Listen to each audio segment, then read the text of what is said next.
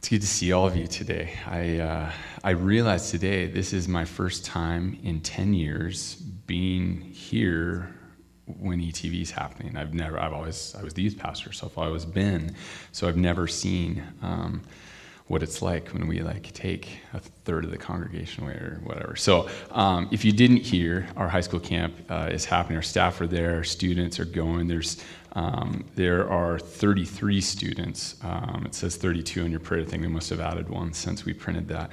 33 students are there, about 25 staff. Um, they're, they're in the heat. It is hot. It's hot, hot, hot in Tygh Valley. I looked. I think it's supposed to be 104 today, and then like 102, 102. Um, so pray for that because that is really, really hot. Um, they get to play in the river and lake and do other things, but that's that's hot.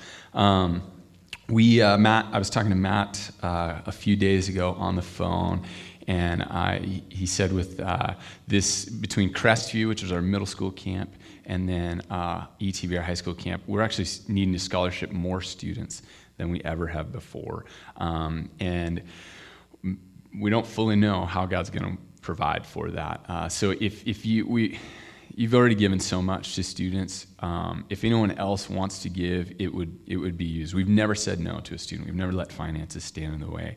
I know we're talking about our roof, which we're paying for as well. Um, I, I, hate that you know I just feel like oh, we're asking for money, and at the same time we're we're not just asking for money. You know, we're asking uh, huge things are going to happen this week in the lives of students.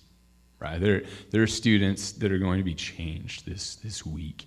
Um, that's what we're asking for is he'd help help provide for that so um, thank you for all your generosity please pray take take this card home put it somewhere where you're going to see it every day put a reminder on your phone. We, we need to pray um, uh, because god god's powerful. God's at work and, and we want we want to ask him to work in the lives of these students and staff as they're there. Um, if you need a Bible, we, we have some Bibles uh, in, in the back. There, are blue Bibles. If you raise your hand, it looks like Sherry's going to be our, our, our, Bible pastor outer. So uh, if you want a Bible, um, Sherry will give that to you. And it's on page 894 in our Bibles. We're in John chapter 8. I'll give you a moment uh, to turn to John chapter 8, verses 31 through 38. And again, that's page 894 in those Bibles. Verse 31. So Jesus said to the Jews who had believed him, If you abide in my word, you are truly my disciples, and you will know the truth, and the truth will set you free. They answered him, We are offspring of Abraham and have never been enslaved to anyone. How is it that you say you will become free? Jesus answered them, Truly, truly, I say to you, everyone who practices sin is a slave to sin. The slave does not remain in the house forever, the son remains forever. So if the son sets you free, you will be free indeed. I know that you are offspring of Abraham, yet you seek to kill me because my words find no place in you. I speak of what I've seen my uh, I speak of what I've seen with my father, and you do what you have heard from your father. I, uh, I'm guessing many of you have heard of uh, Stockholm Syndrome.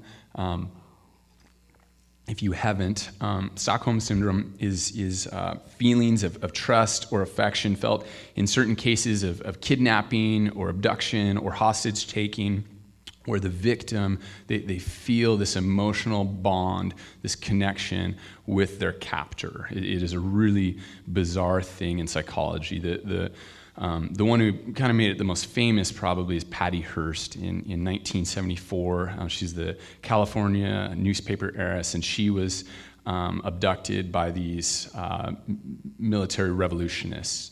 And uh, she formed this, this bond with them, this trust with them, this, this emotional connection, um, so much so that uh, she started committing crimes with them. And then eventually um, she was caught she was sentenced to prison for her crimes, but her defense attorney um, pled. Uh, the defense was that she, not pled, sorry, the defense was that she was brainwashed um, by, by, these, by her captors, um, that she was suffering from Stockholm Syndrome, which Stockholm Syndrome was, was a newly coined term um, from just about a year before. In, in Stockholm, 1973, two bank robbers uh, went into a bank and uh, they ended up holding four people hostage.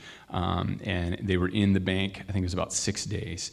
And uh, during that time, something bizarre happened. The, the, the hostages uh, had deep, a deep, deep connection and, and, and, gratitude, and they, they, they truly were grateful to the people that held them hostage. One woman, decades later, was interviewed about her experience, and she, um, they, they held the hostages in a bank vault, um, right? And so a small, small place for these four people to be held. And this woman happened to be claustrophobic, which I, I think they would be terrifying for anyone, but, but imagine someone who's claustrophobic being held in there. And she said that they were really kind to her. They let her wander around freely outside of the vault. The rest of the story is they, they had a, a rope tied around her neck that, that tethered her to the vault. And, and yet she saw it as, as gracious that, that they would let her go freely uh, about the bank as she was tethered with this rope around her neck. Another hostage was told by one of the uh, bank robbers that the authorities weren't taking him seriously, so he was going to have to shoot this hostage. But he said to the hostage, I won't kill you and I'll let you get drunk first. And decades later, this is in the 90s, this guy was, was being interviewed on the, on the 20th anniversary of this. He said he still felt gratitude towards his captors, the, the way that they were treated. Such a bizarre relationship here. I mean, who knows everything that's that's going on in, in the brain and emotionally there, but, but this weird relationship between captors and, and, and, those that are holding them hostage. And our, our relationship with sin, I think, is equally bizarre. The Bible explains that, that we're, we're trapped in our sin, that we're actually dead in sin. And yet, so often, people don't even recognize that they're being held captive, that, that they're being imprisoned by their sin, that they're enslaved to sin. So, Jesus wants the, the, these people that we're reading about in chapter 8 and, and us today as well to see that without Him, we're absolutely stuck in our sin, that, that we're trapped and, and we need to be freed by the Son. Verse 30 from, from last week, it says, As he was saying these things, many believed in him. So um, he, he's talking to these people now in, in 31. He, says, So Jesus said to the Jews who had believed in him. So, what is this? What's this belief that they have? Is it genuine? Is it shallow? Or is it deep? Will this belief last? Because already in John multiple times. We've seen people that have believed, and yet this belief is, is really short lived. It, it seems that it's quite shallow. So, as this chapter unfolds, we'll see what this belief is really made of. Uh, I've got two different truth statements for today. We're going to get to one right now. It says, True disciples of Jesus continue in his word, since this is the way he frees them from sin. True disciples continue in his word. This is the way that, that Jesus frees from sin. So, verse 31 Jesus said to the Jews who had believed in him, If you abide in my word, you are truly my disciples. You will know the truth, and the truth will set you free. So, Jesus gives a mark uh, of, of every genuine disciple. He says, If you abide in my word, you are truly my disciples. And there's multiple phrases just in this little verse that I want to break down. So let's start with truly my disciples. If there can be someone who's truly a disciple, it means there are those who are fake disciples, right? We've got two categories true disciples and, and fake disciples. I'm not even, there's a whole other category, not disciples, which I'm not talking about right now. But a fake disciple would be people that look the part, right? They, they, they speak like a Jesus follower, right? They know the lingo, they know the right phrases, they might do the right looking things, and, and yet they're, they're just surface level disciples. Inwardly, there's nothing there. They're, they're not real disciples. So today, this might look like people that, um, that think it's really important that you go to church. It's really important that you live a, a good, moral life, that, that, that you you you love your family well, that you treat people well, these good, good things. But that's not, Jesus says there's fake disciples and, and there's true disciples. The problem with fake disciples is some fake disciples don't even know they're faking it. Right? They, they think that, no, I'm, I'm really following after Jesus. And yet Jesus says, No, this is what my true disciples do. They, they abide in my word. So today, the question we all have to ask ourselves is Am I a disciple of Jesus? Am I, am I a true disciple of Jesus? Jesus says, The mark of the person who's truly uh, Jesus says, This is the mark of the person who's truly a disciple. This is how you know if you're a disciple. Do you abide in my word? So, what does he mean by, by abide in my word? Abide means to hold to, to, to remain. The life of a true Jesus follower is marked by this, this perseverance. It's not a flash in the pan, it's not short lived. It's, it's abiding in Jesus' word for the long haul. So, ETV this week, one of the things the students get to do um, is go whitewater rafting. Really fun on the Deschutes River. Okay, we give them uh, PFDs, personal flotation devices. We used to call them life jackets. Um, so they get, I'm still going to call it a life jacket. So they get a life jacket, right? So they're, they're safe. So they could, they could float sections of the river and be totally fine. They're not going to hit a rock, nothing. They're going to be fine. But there are parts that are a little crazy, right? They're pretty exciting. That's why we do it. So we have a raft for them, right? And we ask, we don't phrase it this way, but we ask that they abide in the raft, right? They, they need to remain in the raft when we're going over, you know, class four Rapid Oak Springs, okay? They, they need to sometimes they literally need to hold on to the raft because the waves and the rapids are doing what they can to knock them out of the raft. The goal is that the students make it the whole way through with us on that raft. Similarly, following Jesus, it's marked by perseverance. It's the long haul. The true disciple abides. The disciple remains in Jesus' word. They don't wander from Jesus' word. They abide, they hold to Jesus' word. Similarly, similarly, sorry, a spouse is to remain faithful in marriage for their life.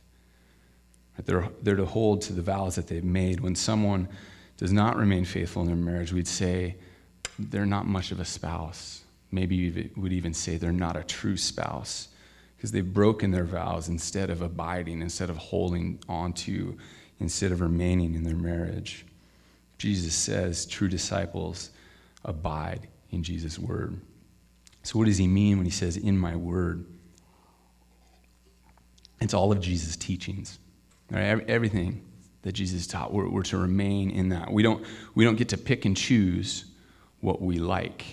It's not like a buffet where you go and, and yeah, I'm going to have the crab legs and I know that orange chicken looks good, but it never is. And those fish sticks, you might know the buffet I'm talking about. Um, those fish sticks, they look sketchy, right? But oh, that looks good. Following Jesus, abiding in Jesus' word, is not picking and choosing and, gathering what we want of the things that, that Jesus said or, that he offered. It's easy to be attracted to Jesus um, in, in, a surface level way, to, to like some of the things that, that you know he said or, or that he did. Um, I'm sure we all know people that, that view Jesus as, as a good moral teacher, maybe even as a prophet. I have a neighbor, um, uh, a, a, good friend, who uh, he, he's Muslim and he, he definitely respects Jesus. In fact, when I talk to him about Jesus, he, he kind of lights up um, like I would expect a Christian to, only this guy lights up a little bit more. Um, there, there are things about Jesus that he really, really admires, that he really, really uh, respects.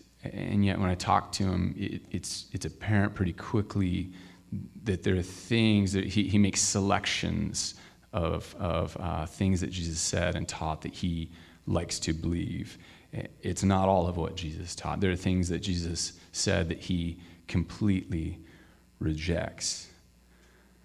When Jesus says, My word, it's the entirety of his teaching.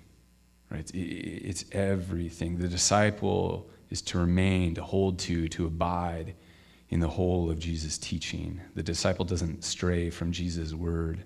So if you if you want to be, if you are a follower of Jesus, it makes sense to me that you would know what his word says right? That we would actually read this book, right? That, that we would read the word that, that, that, that has been given to us as it tells us about Jesus. We talked about this weeks ago that, that all of this points to Jesus. So, Bible read through people, we started in January. I don't know how you're doing. We're supposed to start Daniel today. If you're like me, maybe you're a little bit behind. Um, but I encourage you, keep going. Or, or if you started the Bible read through with us and you're so far behind, it feels like you're buried in, a, in an avalanche, just start where we are in Daniel. None of us will even know anyway, right? Just, just jump in with us. Get in God's Word. If, if you've never even heard of this before and, and you just want to start, we've got information on our info booth, but we need to be in God's Word. Right? If, we're to abide in Jesus' Word, if we're to know who Jesus is, what He's done, we got to know what God's Word says. If you want to know Jesus, you have to come to Scripture. It's, it's the clearest way that we, are able to understand who Jesus is, to know who Jesus is. I read someone this last week that said um, Jesus' word refers to the sum of Jesus' teaching, which is summed up in himself and all that he is for us as the crucified and risen Son of God. It all points to Jesus.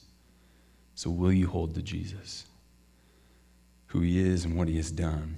John, John's written a ton, but let me, let me just throw out a couple things, a handful of things that, that John has already said in this gospel about Jesus. He says he's the Lamb who takes away the sin of the world. He's the eternal creator. Describes him as the true light that gives life. He says he's the Word that became flesh, the bread of life. He's full of grace and truth. He is not of this world. John 20, 31 is, it, it, gives us the purpose of this book. And I know every handful of weeks we, we read this verse, but I want to take you there again. It says, But these things are written so that you may believe that Jesus is the Christ, the Son of God, and that by believing you may have life in his name. What we believe about Jesus matters. There's nothing else that matters more. What we believe about Jesus means everything. How deep does your belief go? Because we, we, see people that believe in Jesus, and, yet it's not long lasting. It's, it's a shallow belief so often. Chapter 15, we're going to see this word abide again, vine the branches. You're probably familiar with that. And, and Jesus, he, here in, in our chapter, he says, Abide in my word. In 15, he communicates the same thing, but he says it differently. He says, Abide in me. Right? The disciple abides in Jesus we abide in his word. Verse 32 says, And you will know the truth, and the truth will set you free. So, what, is, what does he mean by truth? And that might sound like a deep philosophical question. I'm just asking simply, what does Jesus mean in this verse when he says truth? Because we could easily miss what he means by truth. The truth will set you free does not refer to the freedom of speaking true words right? There's a reality there that, that when I speak true words, there's freedom. And when I lie, when I'm not honest, I get entangled in my lies. It, that, is, that is true, but that's not what this is talking about. Jesus is talking about something so much greater than us just speaking true words to each other. Jesus himself is the truth. He's the truth that will set us free the person and the work of Jesus. So knowing truth isn't some intellectual pursuit. It's, it's knowing Jesus. It's being in a relationship with Jesus. And I, I know we say, we talk about being in a relationship with Jesus a lot. It, not just our church, lots of churches. We, we talk about this relationship with Jesus. And so often I, I just wonder do you know what that means? Like, do you know that you can actually know God, that He already knows you, and He, he longs to be in this relationship with you? It's, it's knowing. It's knowing the good news that Jesus made a way for us to be saved through his death and, and resurrection from sin. This is the, the ultimate truth. This truth matters more than any other true statement. This truth is a saving truth. The truth of Jesus the spotless sacrifice, the mediator between God and man, is what sets us free if we'll trust in him. Luke 4:18 Jesus says and he's quoting Isaiah he says he has sent me to proclaim liberty to the captives he came to bring freedom to those who are captive if we'll abide in Jesus word You won't die in your sin. You won't remain trapped in darkness. You are a true disciple and you are free. And Jesus' words to this crowd, it, it, it's shocking, which leads me to, to the next truth statement. Oops, sorry. Um, those who are not true disciples deny that sin's, sin holds them captive and trust in themselves instead of Jesus. They, they, don't, they don't see that they're held captive by their sin, and instead of trusting Jesus, they trust in, in, in their own ways. Verse 33 They answered him, We are offspring of Abraham and have never been enslaved to anyone. How is it that you say you will become free? So the Jews are descendants of, of Abraham the patriarch. And they have this deep pride as, as the people that God chose as his very own. There's this sense of privilege and, and, and this pride is dangerous. This lineage that they have, they're so proud of. It, it gives them this sense of security, and it's really like a spiritual trust fund that they are banking on. They believe that they're spiritually free and in no way a prisoner. They view others as needing to be freed spiritually. It's others who need to be healed, but they themselves are whole. They do not lack spiritually in their view. They believe they're totally fine without Jesus. And I wonder do you have that same sentiment today? Do you feel like you, you don't need Jesus, that, that you are fine without him? They don't know their need. They don't understand the desperate need that they have for Jesus to set them free from their captivity to sin. They, they, they justify why they don't need Jesus, and, and we justify why we don't need Jesus. You may not stand before Jesus proudly justifying that you don't need him because of your ethnicity. But maybe it's, maybe it's because of how you're raised religiously, or, maybe it's because you view yourself as a really good moral person. Whatever the justification is, it's false. And we get, as hearers and readers of this text, we get to look at these people and see the danger, uh, their pride, and, and they're justifying before God because they're enslaved. They hear Jesus say, I'll set you free, and they know that means that, that he's saying they're currently enslaved. And as descendants of Abraham, they don't see how they could be enslaved. And they're not talking politically, they, they, they mean spiritually.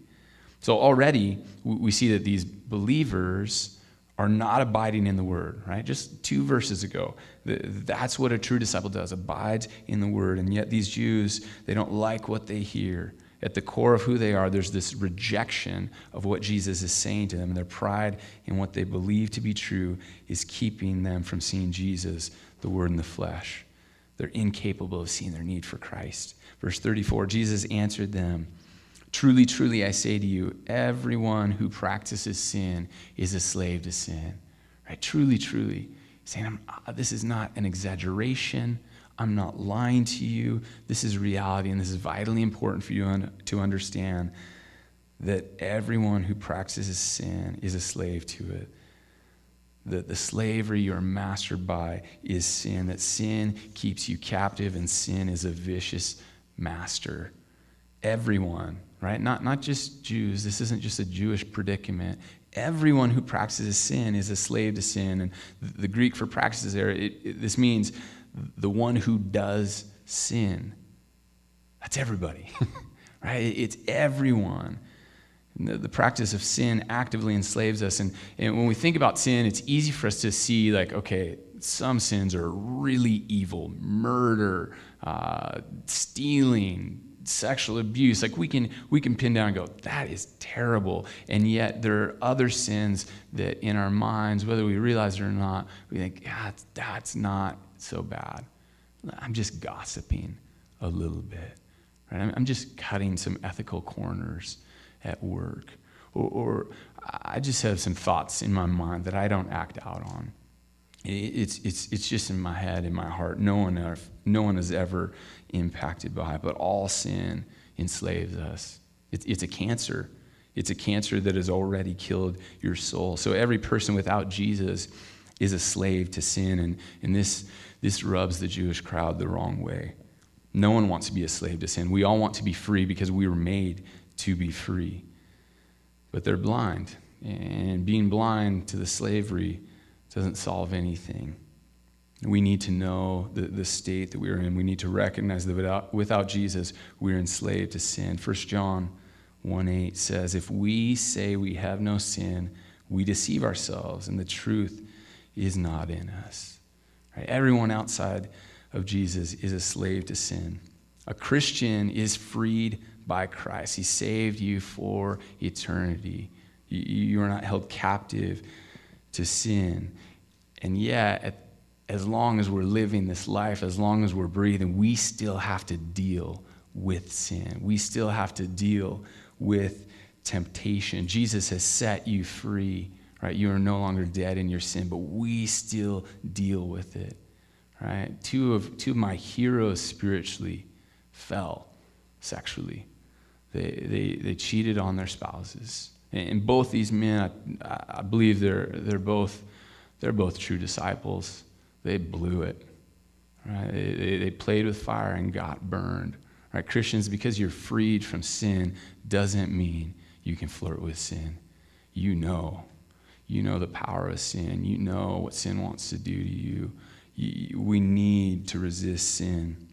And it is amazing that, that we can be freed from our sin. There are people right now in real prisons, right, around the world. People in prisons that, that they're more free in that prison because they know Jesus than people walking on the outside that feel like they're free to do anything at all. When I think of slavery, I, I think of a very clear relationship between, between slave and, and master. And uh, the images I have in my mind of what I've seen depicted in our own country's history, um, that, that there's, there's no mistake about the relationship. But sin, sin is craftier than that. The bondage of sin can go completely unnoticed. Jesus is speaking with, with Jews that are slaves to sin, and yet they can't see it. They feel like they're totally free, and, and yet this isn't just a Jewish blind spot. This is, this is an issue for everyone. Sin holds us captive. The relationship is, is bizarre that a person can be held captive by sin and not know it. A sinner can feel completely free to do whatever they please and in no way feel like they're a prisoner Someone who, who, doesn't believe in Jesus might, might hear Jesus' words that, that, to be free, we have to abide in Him and think it's better to be free to sin, to, to be able to do whatever you want than to follow what Jesus says, than, than to do uh, what, what, what, the Bible says. But there's not freedom in, in doing whatever we want. D.A. Carson says this. He says, True freedom is not the liberty to do anything we please, but the liberty to do what we ought. And is genuine liberty because what we ought now pleases us. I'm going to read that again. True freedom is not the liberty to do anything we please, but the liberty to do what we ought. And is genuine liberty because what we ought now pleases us. There is freedom in living the life that Jesus intended for us to live by being freed from our sin, freed to follow Jesus.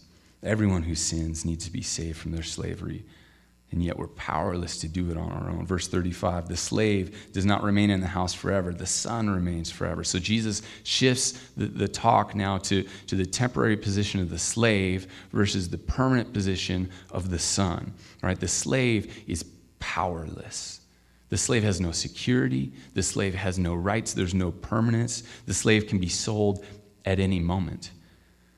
They're at the whim of their master. The slave could spend their whole life in the same house and yet remain a slave forever. Whereas the son, the son has total freedom. The son can come and go as he pleases. He's still the son.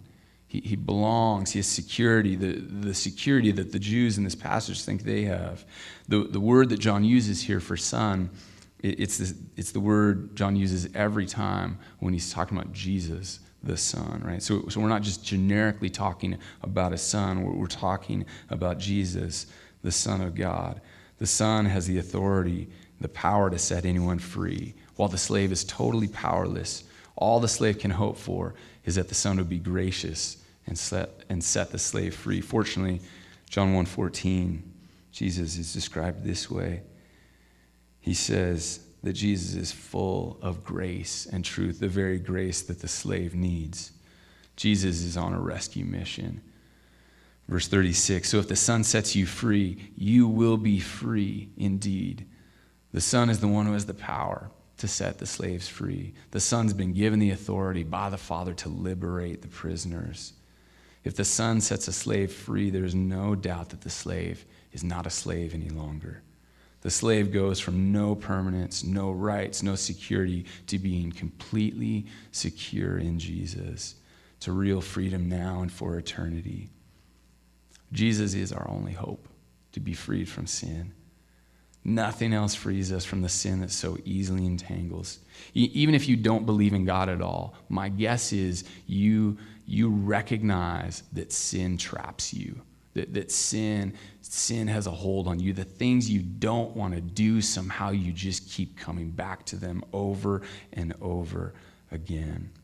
Verse 37, Jesus says, I know you are offspring of Abraham, and yet you seek to kill me because my word finds no place in you. He acknowledges, yeah, you're descendants of Abraham. But what they want to do is an, a very un Abraham like thing. They want to kill Jesus. Jesus saying, hey, outwardly, you're a Jew. Inwardly, you're not. Paul has this same line of thought in Romans chapter 2, verses 28 and 29. He says, For no one is a Jew who is mere, merely one outwardly, nor is circumcision outward and physical, but a Jew is one inwardly, and circumcision is a matter of the heart by the Spirit, not the letter his praise is not from man, but from God. Right? He, he's telling them, You're fake disciples. You look the part maybe on the outside, but inwardly, you're a murderer. Your heart is held hostage by sin. Right? They want to they want to murder Jesus because they reject his word.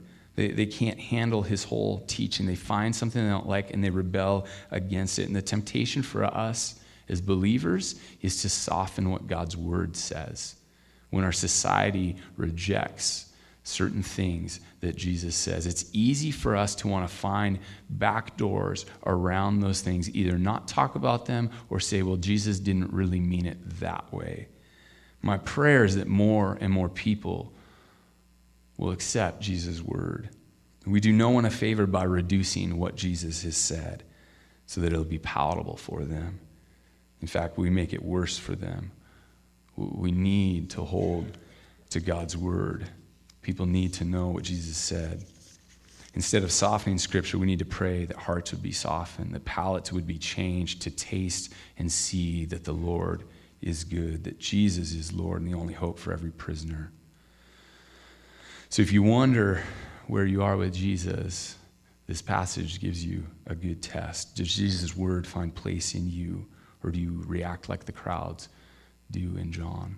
Over and over again, we've seen this in John that the crowds reject something Jesus says. And John's been clear you reject Jesus, you reject the Father. You reject the Father, you reject Jesus.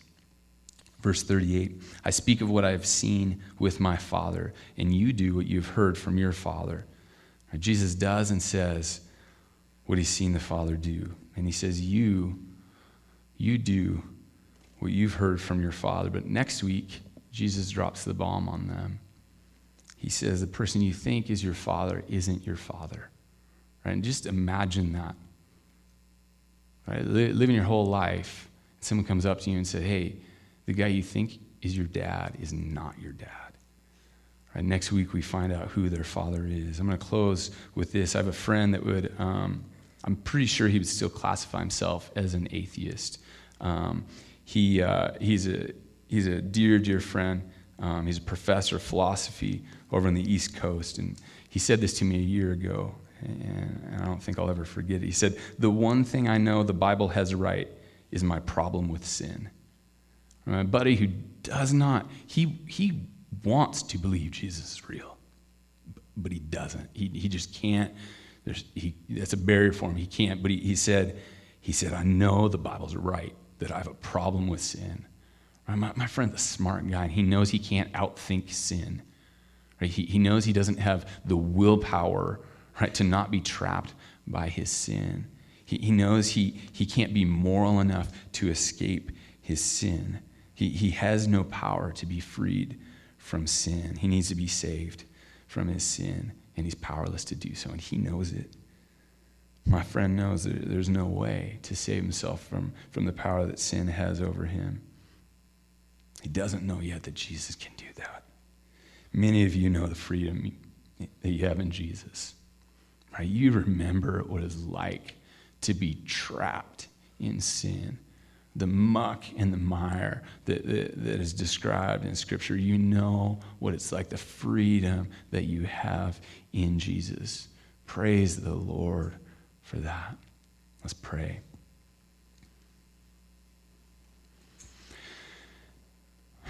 Jesus, I, uh, I can't even describe the freedom that we have in you. Freedom that that can start today for anyone and, and lasts forever. Jesus, would we be real with ourselves? Lord, would we be honest? God, would you reveal to us if we're really following you or not? God, I don't, I don't want anybody here to stand before you someday and say, Lord, Lord, and for you to say, Away from me, I never knew you. God, our hearts need to be yours. We need you to free us from sin. God, whatever stands in our way, would you take care of those barriers? Would, would you take care of those obstacles? Lord, would you, would you free my friend from his sin, Lord? Would he would you help him to believe in you, Jesus, because he can't do it on his own, Lord? Holy Spirit, would you do that? It's in your name we pray. Amen.